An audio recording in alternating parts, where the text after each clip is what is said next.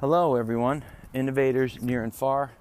This is Bill O'Connor, um, walking with who else? My dog.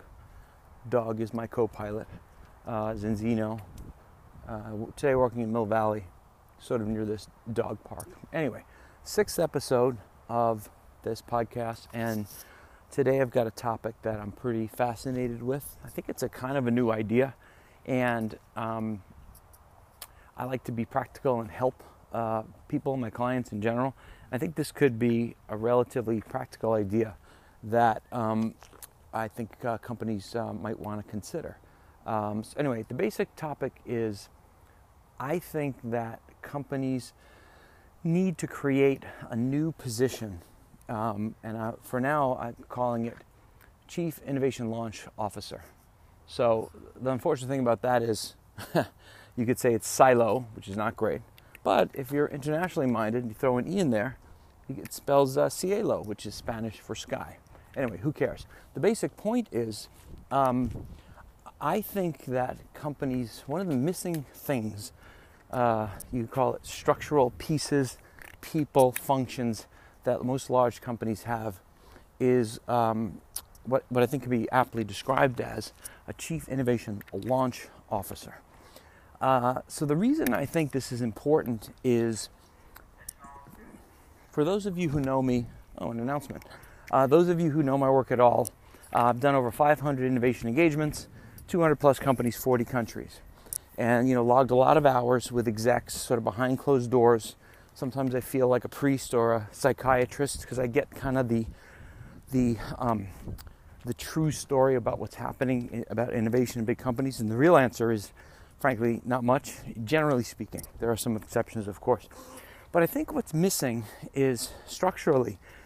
Um, people may also have heard me say um, there's always three things at a large company that cares about innovation. Number one, the innovation team. Number two, the innovation lab. Number three, often, not always, innovation fund. Um, I think the problem with only having those things is it is no one's job to actually launch anything out into the world. And that is what's missing.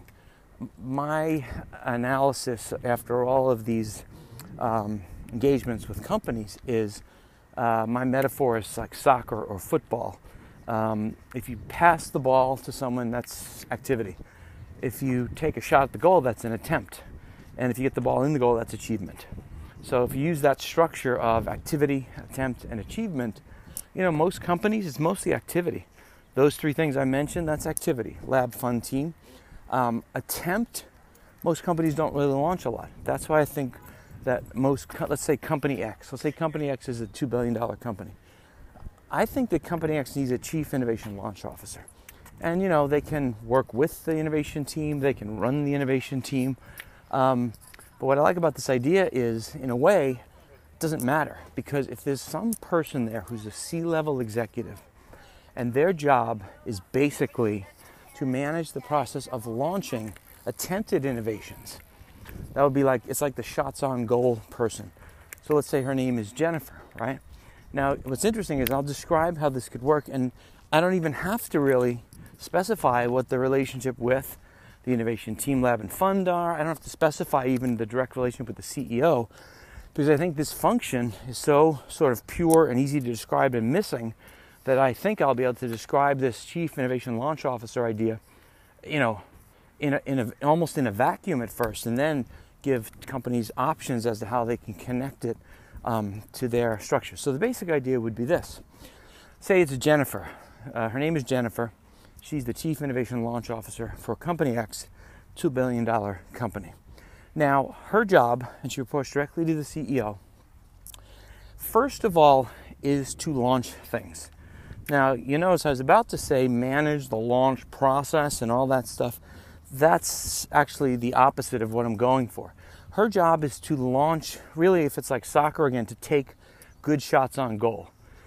Because again, I really believe innovation is very hard to predict. The best you can do, and in my methodology, I like to help companies generate ideas that I call like a 7 7, 7, at least a 7 wild, 1 to 10, and a 7 worldly, doable, practical, etc. I think the best a company can do, this is borne out by, I think, business history, theory, and also common sense, is to launch really promising potential innovations into the marketplace. So there's Jennifer, the Chief uh, Innovation Launch Officer.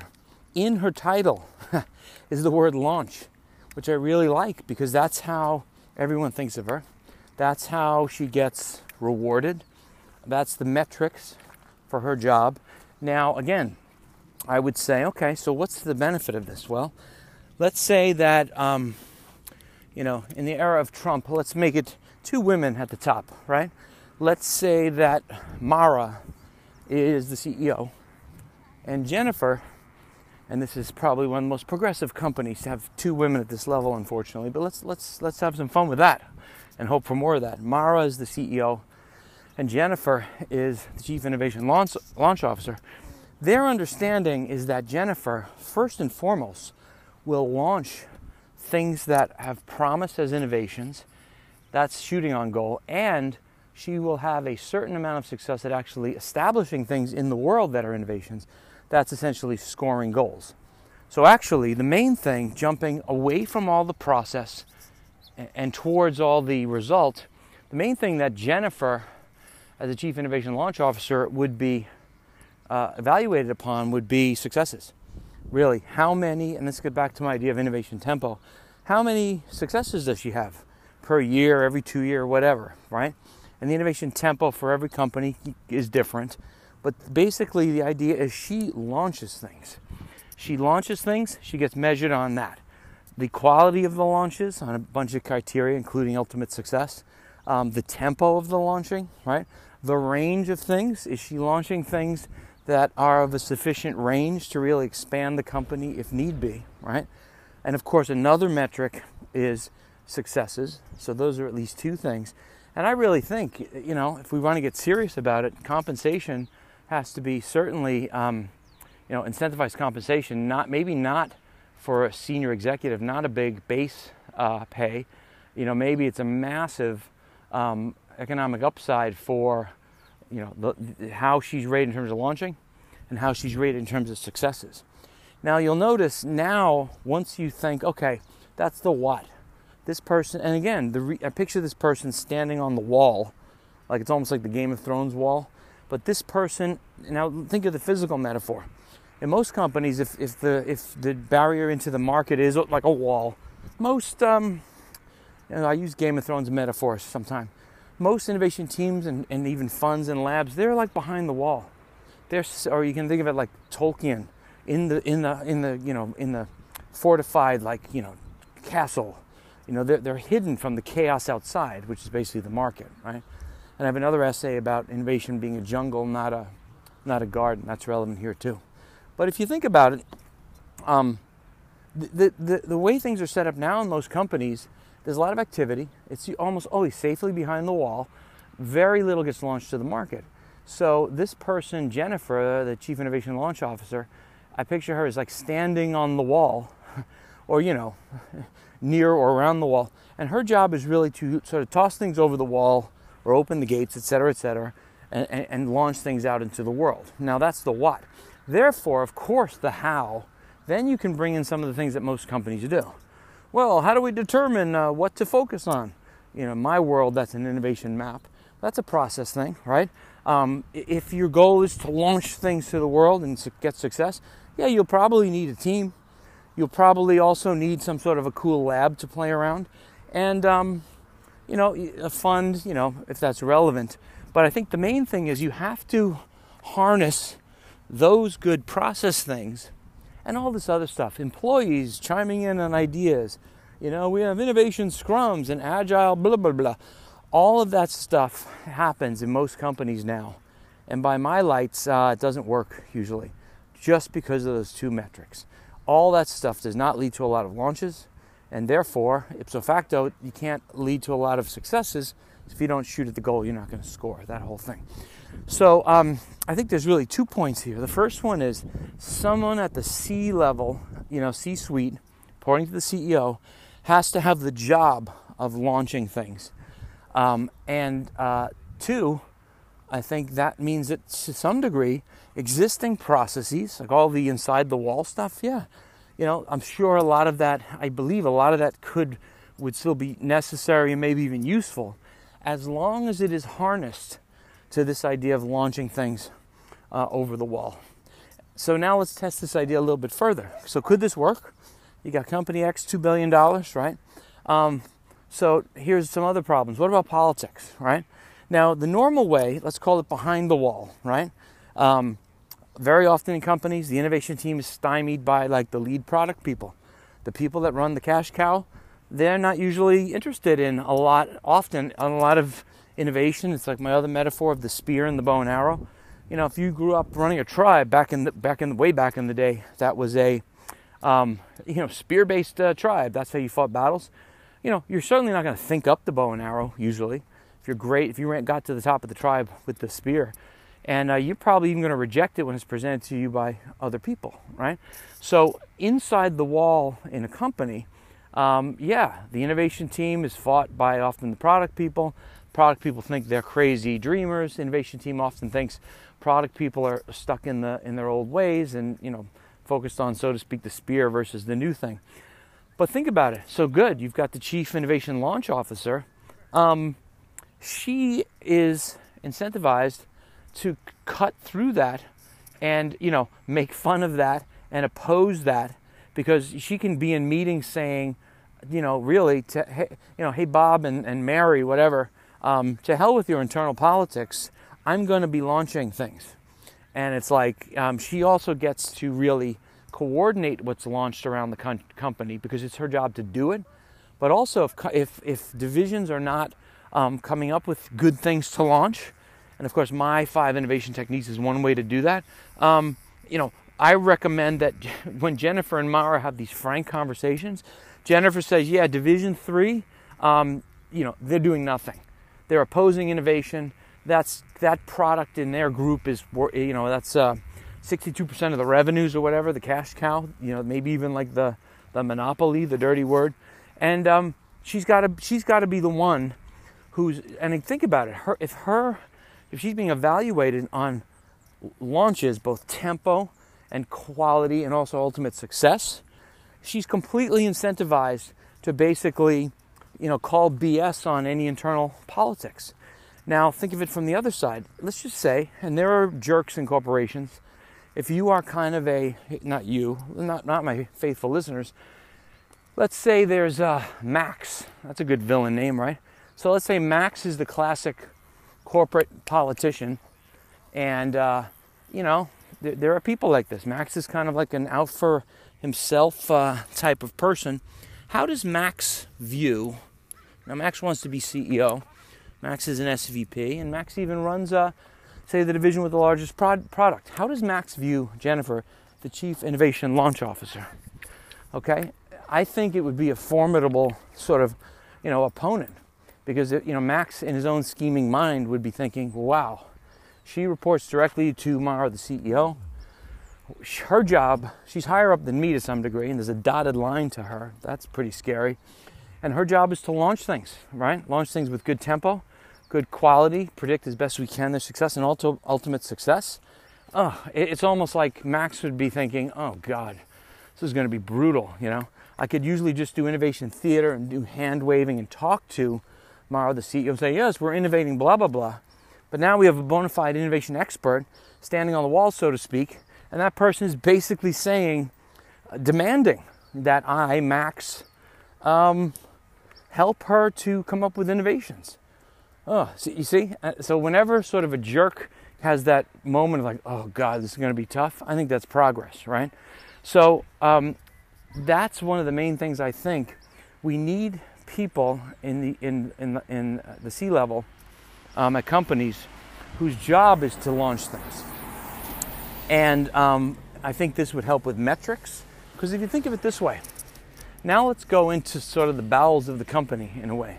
If you have all this, um, uh, you know, innovation, theater, and all these teams doing a lot of activity, that has a stultifying effect on a lot of employees because the, the brightest in the employees, say employee X that's been there for eight years, they've seen come and go probably three, two to four uh, innovation teams, like administrations in a government.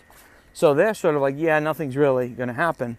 So then the change is when Jennifer, uh, sorry, Mara, the CEO says, okay, Jennifer, I want you to go around to every division and, you know, do a clarion call, you know, you know, throw down the gauntlet, all that stuff.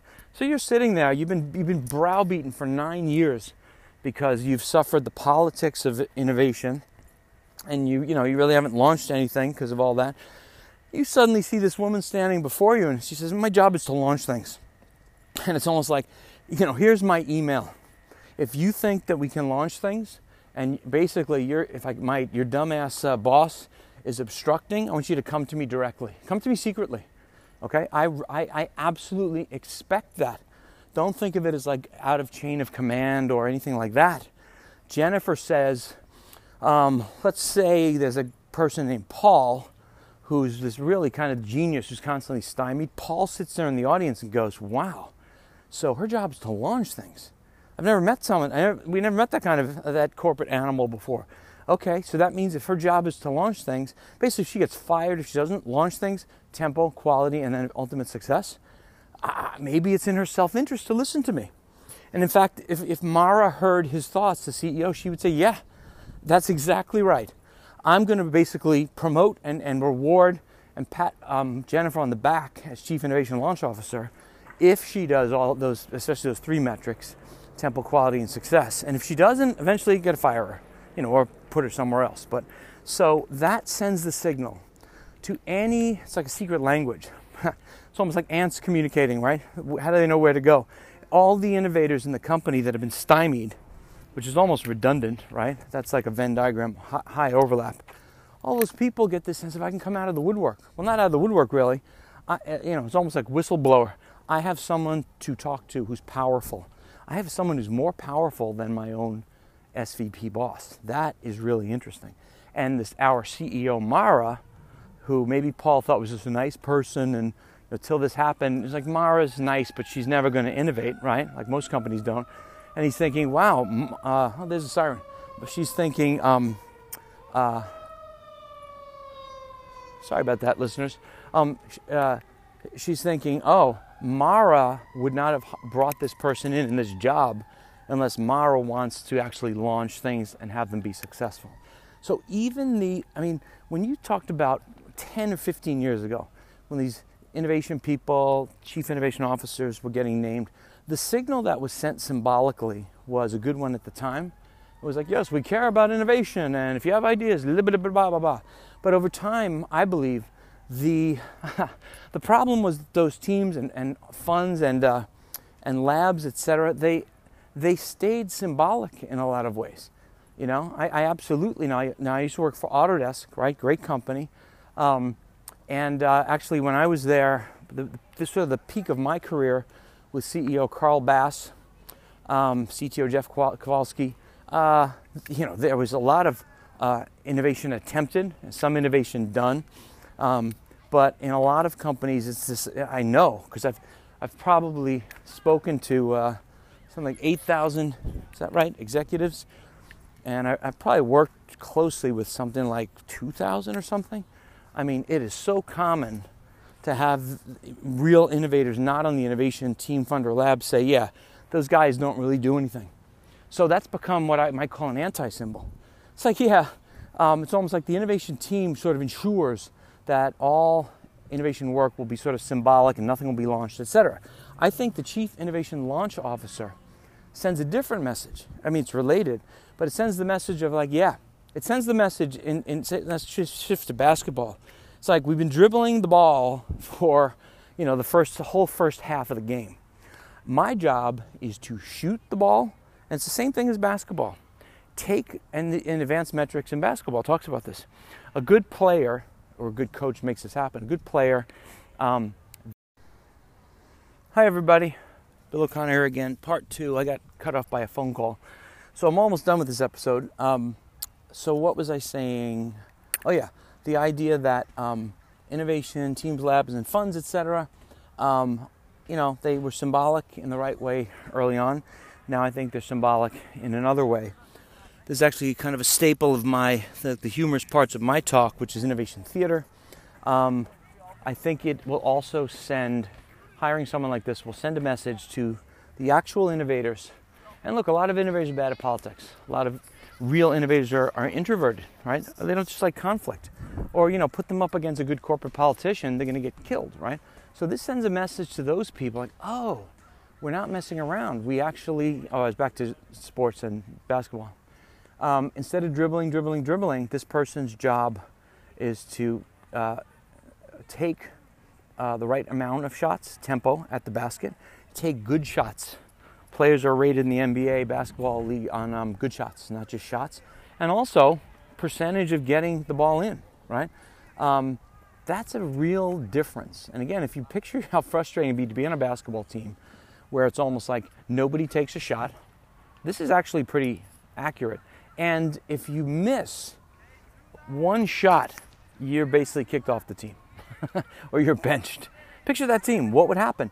People would dribble, dribble, dribble, dribble. They develop all these cool dribbling skills and tricks, etc., etc.